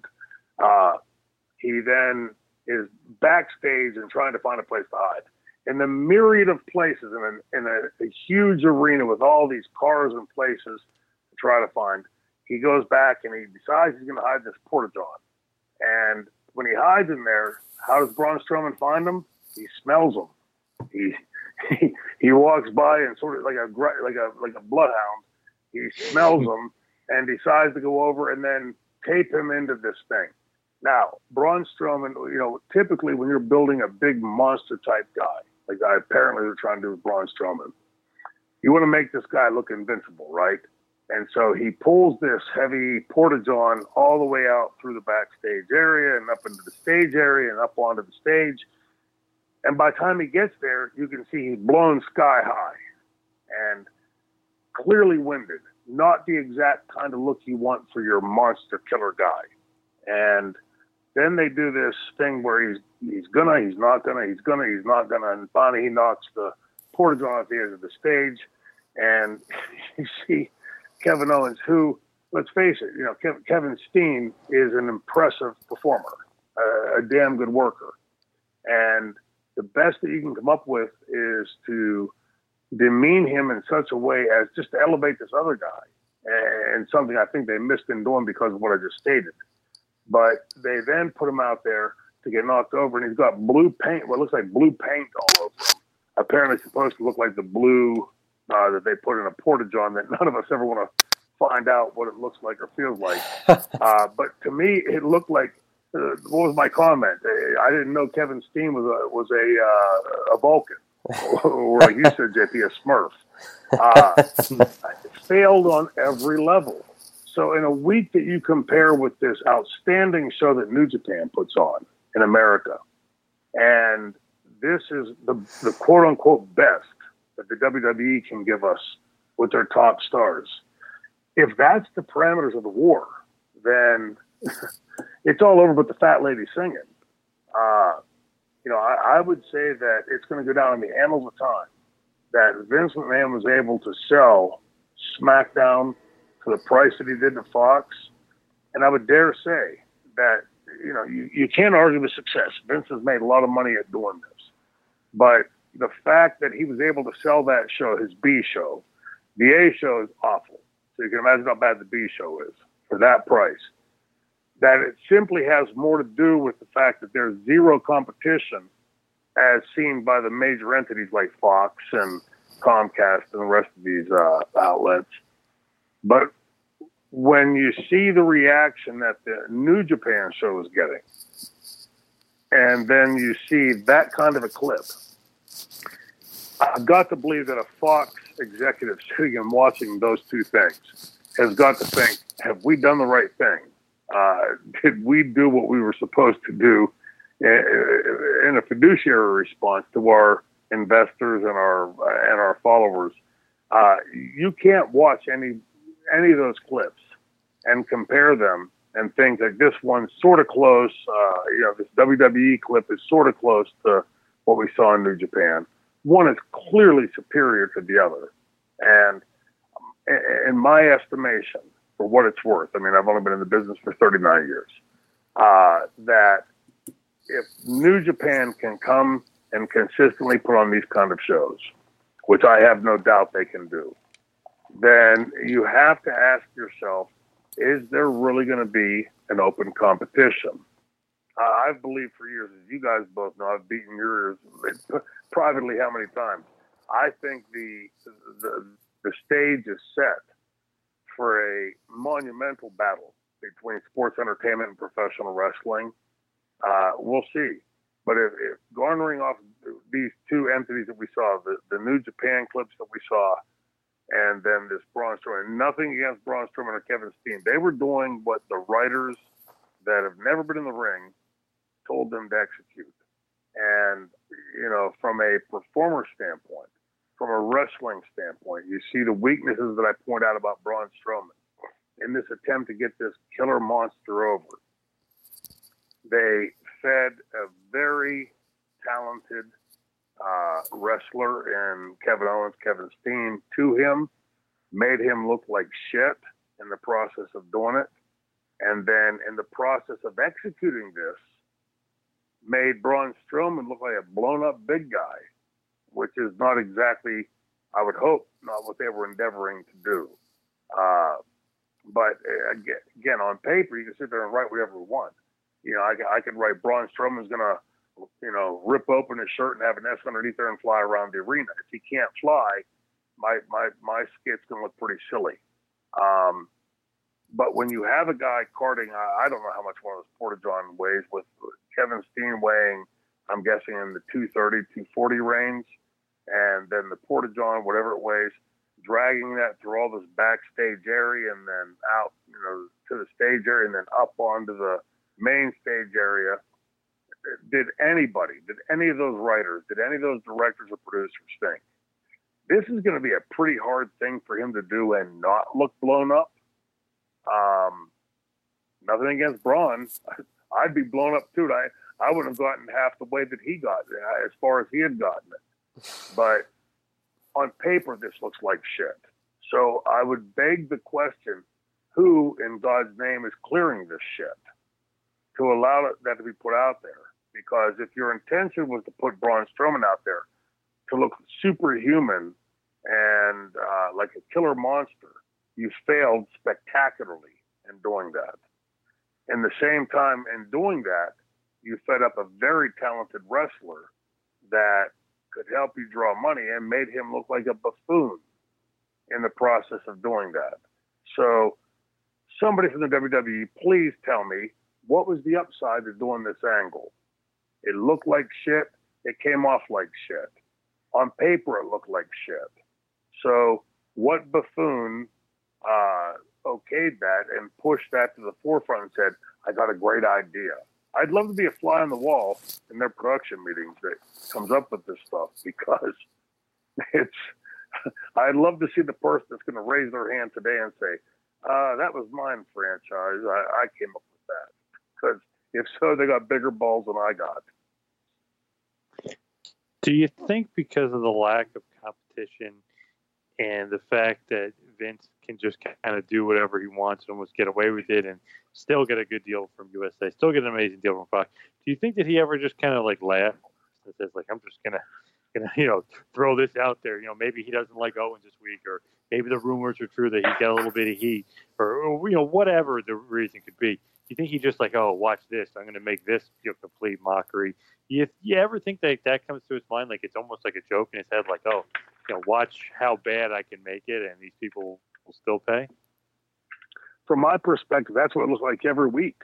Uh, you know, I, I mean, look, I, everybody knows I've disdain for the, for their product and their show and the way they execute it. But when you watch this again on paper, uh, you know, this isn't rocket science. You're not. again, back to Bill Watts. We ain't splicing the atom. We're not curing cancer. Uh, looking at this on paper, did did anybody stop to think? Let's take this Braun Strowman clip. Did anybody stop to think? Hey, he's going to be pulling that uh, that I don't know four or five hundred pound bathroom, you know, two hundred yards, three hundred yards, fifty or whatever it was, but clearly it was enough to blow him up. And did anybody think about that? Do you think Vince McMahon went out there and tested and said, "Let me try it and see if I can do it at my age, and if I can do it, he should be able to do it easily"? Uh, no. And so when you look at this, you have to believe that a large portion of what's going into this is that because of the, the lack of competition, that what do they have to compare themselves against? So we don't have to be better than the other company. All we have to be is what we are. So if we suck this week, what else are the fans going to watch? It, it, you know, it's it's again when I watch this, I, like I said, I would be I would welcome to have any WWE writer on this podcast. The open invitation is there. Come on here and explain what the reasoning was behind that segment or whatever other segment. And if I can't tear it to shreds, I'll be the first to tell you you're right and I'm wrong. Uh, but I think that on paper that looks like shit. So I don't see how this big dumb wrestler in New Brighton, Pennsylvania could figure this out.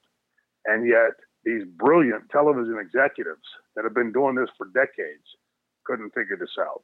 There was no chance for that to come off without blowing that kid up. So nothing against Braun Strowman. He, he, there was not a thing he did wrong other than executing what they wrote for him to do. And if you tell me to go out and pull, you know, a 500 pound sled with the wrestler, I, I, and I don't know. I mean, I'm, I'm just taking a stab at this, but I'm guessing that that porta john didn't weigh 70 pounds. Uh, so if you take Kevin uh, Owens, Kevin Steen's weight, and the weight of the bathroom, and dragging it along in that backstage area, you can see at one point he gets caught up on something and exacerbatedly uh, you know, he sort of kicks it off and keeps dragging it out there. And it looks like he pulled that thing for a considerable length of space. And then to have to, he looked blown up when he first got it through the curtain. Then he had to pull it up onto the stage area. And, you know, put it this way if he wasn't blown up, he did a, an Academy Award winning job of looking like he was blown up. Uh, on paper, you could tell that. You know, anybody that had been in the ever been in the ring and executed something, even remotely like this, you would know that that's going to be a very difficult, if not impossible, thing to carry out and execute on camera and not blow up. You know, we, you and I sitting here talking, have no idea how hot the building was that night. Uh, you know, based off of how warm the temperatures have been around the country the last week, I'm guessing that wasn't a comfortable building. Uh, you know, and, and again, how far he had to pull it. Uh, to me, when you're going to feed up a talent uh, as as professional and good as Kevin Owens, Kevin Steen, I always bounce it to Nancy off for everything with Kevin Steen, and uh, do that. You know, in your mind, you're thinking, okay, where do you get Braun Strowman over? But you have to also think, if you're prescient enough, you're burying somebody else who's pretty considerable on a roster. And then to do this in a way and have this kid that's supposed to be this killer monster come off looking like he's blown up and like his, his tongue's going to become a bow tie. Uh, again, nothing against Braun. It's just this thing, this angle being written. You're not going to go to your boss and say, "Hey Vince, I don't think I can do this," or whoever wrote it, "I don't think I can do this," or it's going to blow me up if I do do this. So you go out and execute like they tell you to do, and it comes off looking exactly like it looked on the show. Uh, if anybody sits back today and says, "Golly gee whiz, I didn't know that was going to be the outcome," then you're a fucking idiot. Uh, it, it clearly is what it is, and you know if you're going to sacrifice one of your top workers and make another guy that you're trying to build in to be this killer monster as being blown up when he's trying to do this. I, somebody please explain the positive side to that. Okay. Well, yeah, but Shane, what you don't understand is fill in the blank. Uh, I don't see it. You said once on this show that you felt that Braun Strowman had Undertaker like potential with how they were building yeah. him at a certain point. But then we saw him. We've covered. We literally in the year we've done this show, we've covered the highest highs that he had. But then we covered him with the bass fiddle or whatever the hell he had with that gimmicked instrument yeah. stupidity. And then we saw him win the tag team championship at WrestleMania with a little boy, a 12 year old boy, whatever the hell it was. So they've attempted to castrate this really only monster that they've got because outside of maybe a Roman Reigns or a John Cena, who's not a uh, an everyday performer anymore. Not a lot of guys look like wrestlers, and Braun Strowman, obviously, it's uh, missing the boat huge, but it transitions into a guy that the WWE may be losing here. And Shane, this past weekend at UFC 226, the WWE Universal Champion Brock Lesnar confronts Daniel Cormier after his yeah. victory in uh, what was a pretty shocking moment for uh, for the WWE and for wrestling because their champion maybe either strategically leaving uh, and putting them in a lurch, or as we've said in the past, by the balls, uh, or this could be a really calculated move here by all parties involved. But what do you think of Brock showing up after uh, this UFC 226 match this last weekend? Well, there, there are several things pop into mind. I mean, let's face it. I mean, Brock's formidable, right? I mean, so you, you can't look at Braun. I mean, at, at Brock Lesnar and think, well, you know, it, it's just a work or it's an angle.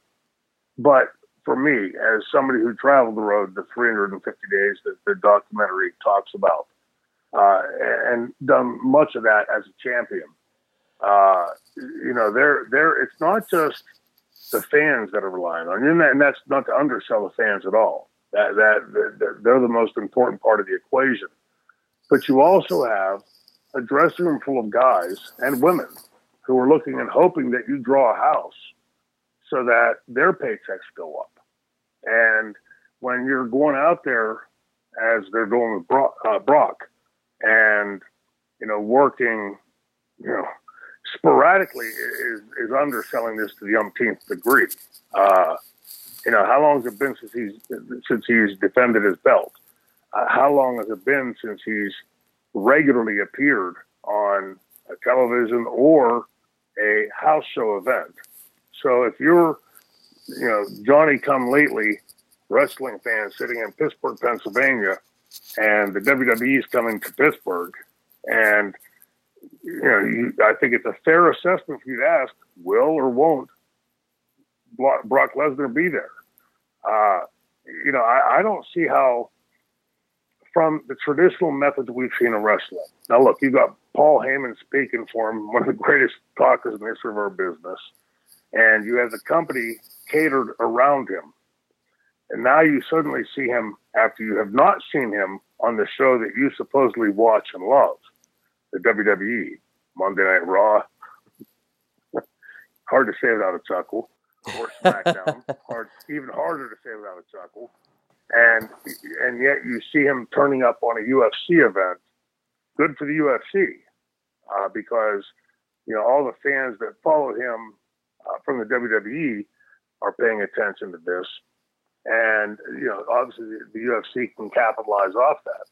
But if you're a w, WWE fan watching this, do you not have the right to ask why don't I see him performing on WWE, whether it's SmackDown or Raw or a house show event, as a uh, dedicated champion of that promotion, should he not be performing to some greater degree? You know, in this business, we understand how the industry is set up, and you see that, like with uh, any champion, you know, the rest of the people in the card are, you know, making far less money than uh, the reason being because you're supposedly the big draw, and yet you're showing up, you know, 10% of the year or less. And these guys are out there running the road and, you know, doing all the things that we've talked about ad nauseum on this show with their, with their fine sports entertainment show. Uh, is it not proper for them to then ask, why is he making that much money and I'm out here busting my ass, and yet he's over doing this with UFC. You know, it just uh, to me it just raises a lot of problems. And to me, one of the biggest dangers, and I've seen it a thousand times, if not more, in, in, in my career. Something that becomes seemingly innocuous suddenly becomes very cancerous in the dressing room. So imagine you, JP, and you, Chad, sitting in the dressing room, and your guys are out humping and busting your ass to make a living. You're on all the house shows, you're on all the TVs, and you're making a decent living, but you're you're certainly not getting rich. And then you see me over here making a king's ransom, and I'm never there. And then going out and doing something like this, undoubtedly, which he's making a chunk of change from the UFC for doing, he'd be a fool if he weren't. And uh, I'd have to believe that that becomes a thorn in your side.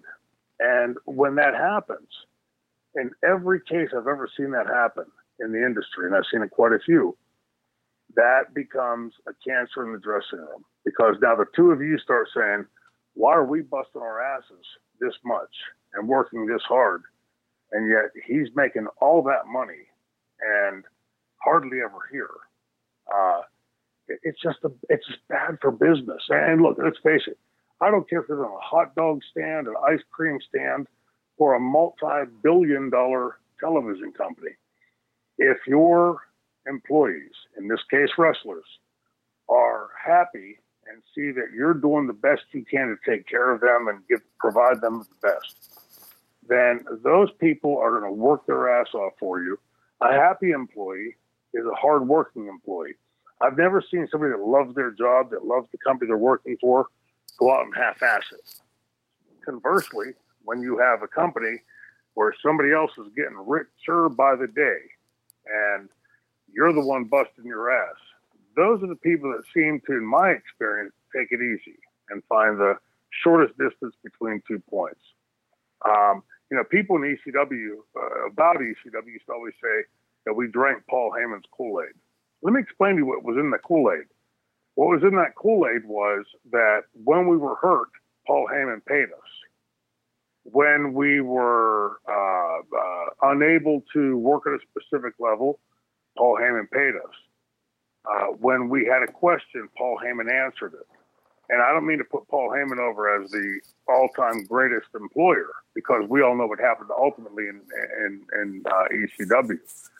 But the Kool-Aid that everybody assumes that we drank, from my experience, was us being treated professionally and equitably. And that's why I busted my hump in ECW. So getting back to Brock Lesnar, you know, with all this stuff going on, it may be good for UFC. And if it's a cross promotion between UFC and WWE, that'll be good for Vince's bottom line. Will it be good for the viewers' bottom line? Will it be good for the wrestlers in the dressing room bottom line? Will it be good for the stockholders' bottom line? That remains to be seen. So, at the end of the day, is it good or is it bad for not just WWE's business, but for the pro wrestling business that he's going back and fighting in the octagon after a few years off? Uh, does it make wrestling look less competitive for a guy like him, or is it a good thing for the industry that he's still technically going to be involved on a not even close to part-time basis, but on a semi appearance basis? Is it good or bad for the business at this point? For the wrestling business, it's exponentially horrible. You know, you, have got a guy going over and doing this other stuff. Now, now the fans, when he comes back, the fan, the, the dwindling fan base that is the WWE fan base, will look at it and say, "Hey, the badass, the monster, the dinosaur is back." Uh, but you, how many fans are watching that and saying, "Well, Jesus Christ, what's he doing over there?" I've seen him twice in the last year, or whatever the numbers are. Uh, you can't you can't have the best of both worlds. You can't say you know, he's a UFC fighter and he's a WWE talent that wrestles here and there. Uh, uh, emphasis on the here and there, uh, and, and expect that that's good for the company. You know, so for the shareholders and for the foxes that are coming on and spending all this money, I would hope they have something in the contract that says we're going to see Brock Lesnar X amount of times per year. Uh, but who knows what's in those contracts? I think for the wrestling industry, it's abhorrent that you have this guy going back and forth as he seemingly feels to want to go, making all that money when you. I've been in those dressing rooms when you're the guy that's in the dressing room, busting your ass on a day-to-day, week-to-week basis, and getting paid a paltry sum in comparison. Then you look at that guy and you think, well, what's the difference? And you know, it's just it becomes a cancer in the dressing room. Now we're not hearing anything out of that dressing room, and I doubt we ever will. But I can assure you that the people that are sitting in that dressing room ain't none too happy that he's making all that money and having to perform a whopping what six times a year, um, as they're busting their asses and getting knocked off stages in porta johns. Uh, I just don't see that's a good thing all that does is build distrust in your dressing room. And once you have that, it becomes a cancer. I feel like you, though, Shane, I feel like you love that Lesnar has Vince by the balls and that he basically calls oh. his own shot. Uh, that the, the businessman in me loves it. I think it's phenomenal that you know that that he he's able to do that. You know, this this is no uh, uh, umbrage focused at Brock Lesnar. You know that he's able to make that kind of money, but just taking a step back and looking as an industry. Do you want? If you were gonna, if I said to you today, I could sell you my wrestling company, and it has this, that, and the other thing. Would you want a dressing room full of guys going, well, why the hell is he able to work only six times a year and, and making that kind of money? That's a let's, let's face it, a shitload more than than most people in that card are making. Uh, would you want to inherit that dressing room that has that kind of built-in uh, anger about where they sit? Nothing against uh, Brock at all. That he has Vince by the balls, I love. I love seeing any time anybody has Vince by the balls. But you know, when you're looking at it from a business standpoint, you know, like I said, a cancer in any dressing room is not a good thing to have. And, you know, cancer by its very definition ain't a good thing. So, uh, cancer in a dressing room isn't by any stretch of the imagination a good thing either. Now, with Lesnar being the star that he is, he did make the, the surprise appearance at that pay per view, got a huge, you know, uh, following of people talking about it, whether it's mainstream media, whether it's, you know, the MMA world, whether it's the wrestling world. So, so many people are talking about it. They were having people, uh, you know, on ESPN radio. They were having on regular ESPN talking about Lesnar. So he definitely is the talk of the town, and he did cut one hell of a promo. So I mean, I, I feel like wherever he goes, whatever he does, he definitely is a draw, and he definitely is one of those guys that will always be able to call his own shots, which is pretty cool in, in the wrestling business, where Vince tries to make it more about WWE than individual stars. I think it's kind of cool. You got a guy like that who literally is like, "Nope, I'm fighting MMA." I'm like, "Okay, you know, no more MMA." Nope, I'm fighting again. I'm going to fight for the world title. Look, look, again, this is nothing against Brock. I'm just, I'm looking at this purely from a business standpoint and moving the company from point A to point B to point C. To date, I think in large part because he's got probably the best uh, uh, singular mouthpiece for him and Paul Heyman. But when you're running a company, it's not just about one employee, it's about all of your employees. And albeit, I'm sure there's nobody up there vocally expressing their uh, uh, their anger or their uh, consternation that this one guy only has to work this amount of time per year and making all that money. And you know, we can go into the argument who's drawing more. Well, you know, if you built everybody the same way, would wrestler B make the same amount of money if you gave him the mouthpiece and uh, you know the limited exposure? you know that that's a discussion that goes round and round and round. It's like like a dog chasing his tail. Uh, but to me, from a company standpoint, you've got a roster full of people in the back there that are working on a day-to-day basis, week-to-week, month-to-month basis, that are trying to make livings for themselves. And you know, let's face it, if wrestler A is over more than wrestler B, and you know, wrestler B is not being pushed as hard as wrestler A. There, there is some argument to that. Now, that said, just because you push wrestler B like wrestler A doesn't mean he'll get over to the same degree. But you won't know until you try. And to date, I haven't seen anybody attempted to be pushed in the same way that Brock Lesnar has. I think the WWE gains by limiting Brock's exposure and I, I, I state that off of the matches I've seen him have. Uh, extremely limited in his array of what he can do in the ring. But apparently in the WWE today, that doesn't matter. So if you go out and throw, you know, 12 uh, German suplexes, that's the same as, you know, somebody else working, you know, a 45 minute match with every move you can think of under the, under the stars. Who knows?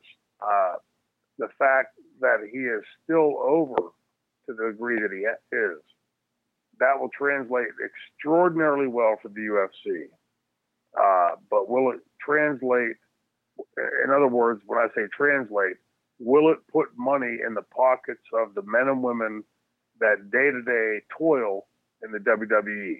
That's the real question. And if it doesn't, if the answer to that is no, it doesn't add anything to their pocket, then I can assure you that's a cancer and like any cancer will metastasize and will eat that dressing room up.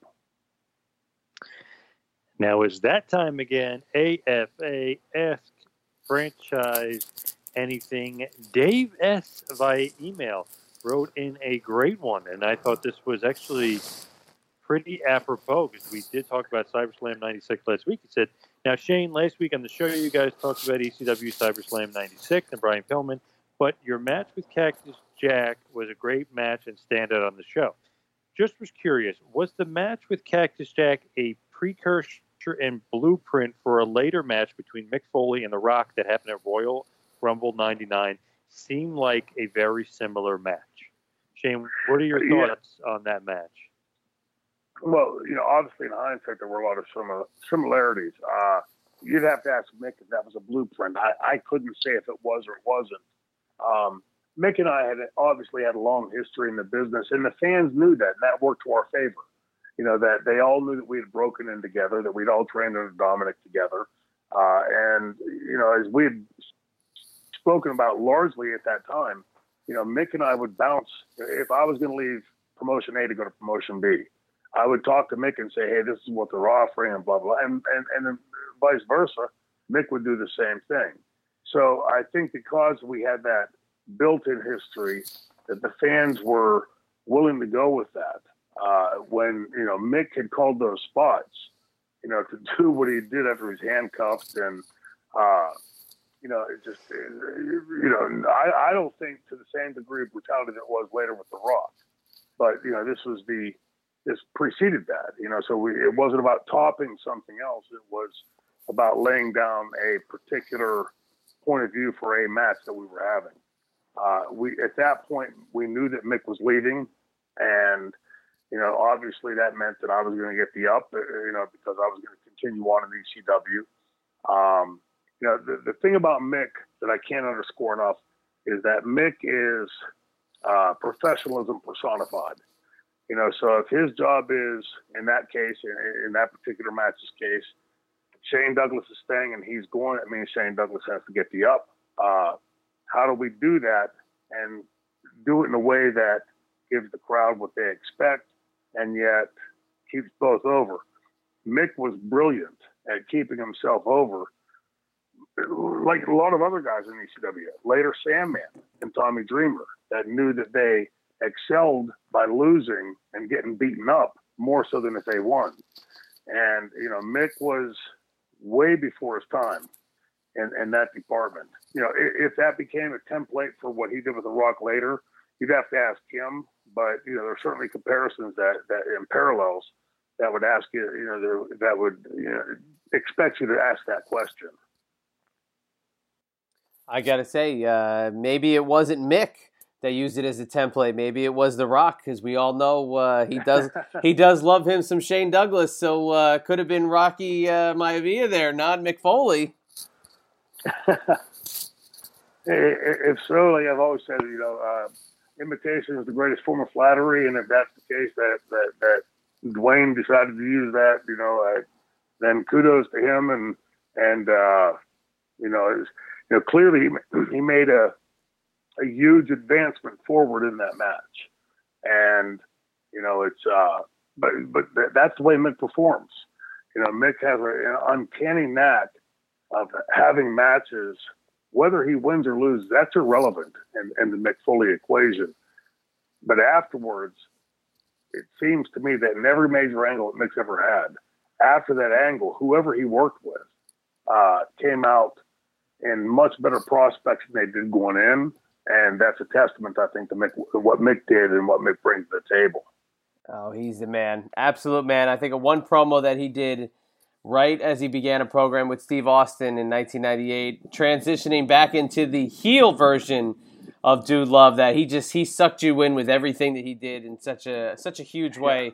Yeah. He's such a great asset to the industry and uh, timeless, timeless personality. Can't say character, just a personality. He's just a timeless guy. But yeah. that's going to bring us to the wrap up portion of the show here. And if you want to contribute a question and tie it into another episode, just like uh, Dave S did with last week's episode, you can email the triple threat pod at gmail.com. You can also reach out to us on Twitter at the franchise SD at two man power trip, and you can get a hold of the show at the number three threat pod.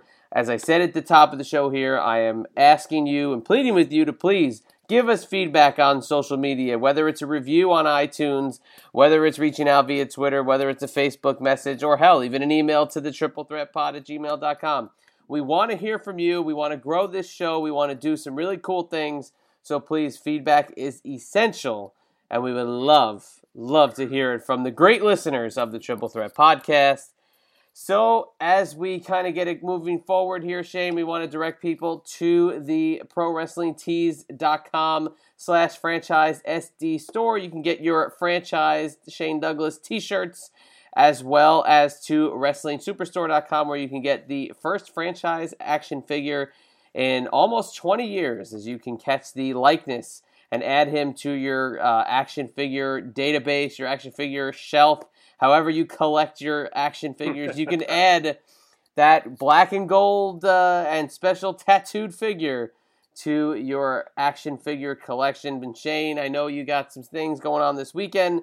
So please tell the listeners where you will be out in the wild doing your thing out there in the squared circle. Well, th- this is a great weekend for me because I don't have to travel. So on Sunday, I've got my entire Friday and Saturday off. I'm going to be enjoying it with my boys. But on Sunday, I'm going to be in downtown Pittsburgh at the WrestleRumble.com off the script.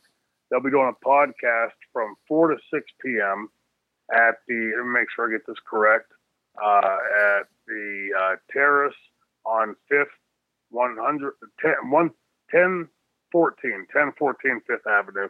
We'll be doing a lot, live broadcast off the script uh, featuring the franchise Shane Douglas. So for me, not getting hit with chairs, not getting thrown through tables, not getting slammed on concrete, a chance for me to get down there and talk uh, uh, before this big event down in Pittsburgh. So we're looking forward to it. Uh, this coming Sunday from 4 to 6 p.m., we'll be doing this live podcast. So, and, and Market Square. So by all means, anybody in the Pittsburgh area, uh, it's been quite a while since the franchise has appeared in the Pittsburgh region. If uh, you're uh, free that day, you want to get a chance to come down, come down, shoot the shit with the franchise, ask some questions, and do a live podcast. But that's where I'll be this Sunday. And then next week, I've got a few private endeavors that I'll be uh, involved with that I really can't talk about here, but wink, wink, we'll talk about at some point, wink, wink, on this podcast, wink, wink. Uh, uh, lots of big things happening. So uh, that's where I'll be this Sunday, the rest of the weekend off. And next week, who knows? Stay tuned. and I want to give the address. It's fig- uh, WrestlingSuperstore.com for the action figure. And Shane, please feel free. Uh, you can spell it C H A D for uh, the little plugs you'll give Chad for all the things I've taught you uh, throughout throughout our time together about this wrestling business, this crazy business. Absolutely. I mean, you know, every weekend, you guys, you guys know my stuff better than I know it every week. Uh, so it's uh, it's all it's all uh, relative to what we do, and there's a team effort. You guys are always. You, I can always say you guys have my back. Oh, absolutely. And we got John there doing the research, finding out what the newspaper headlines were the day, what the weather was, the wind gusts coming in from a uh, perpendicular angle. He's got all the bases covered for the uh, for the history of the franchise. But that's going to bring it to a close here. We're looking maybe about two weeks to do another theme show. We're going to throw some ideas together into the triple threat brain trust here and see what we can come up with. But uh, maybe two weeks down the road, we'll look for another theme show. And please come back next week and uh, join us for episode number 56. So, Shane, I'm going to hand it over to you. Please close out the show in only the way that the franchise can. But hold on a second. If we do that theme show, it's only going to be with the input from the from the listeners, correct? Absolutely. We are going straight to the listeners. We're going to do the old poll gimmick one more time, see what we can come up with. I got an interesting little twist maybe we can throw in there, but uh, all listener input. Well, I love it. In that case, make damn sure you pay attention on Twitter. Pay attention to the Triple Threat podcast of the franchise, Shane Douglas and Chad and JP. Check it out each week because if you don't, you're liable to get your ass franchised. Thanks for listening to the two man power trip of wrestling. What the world is downloading.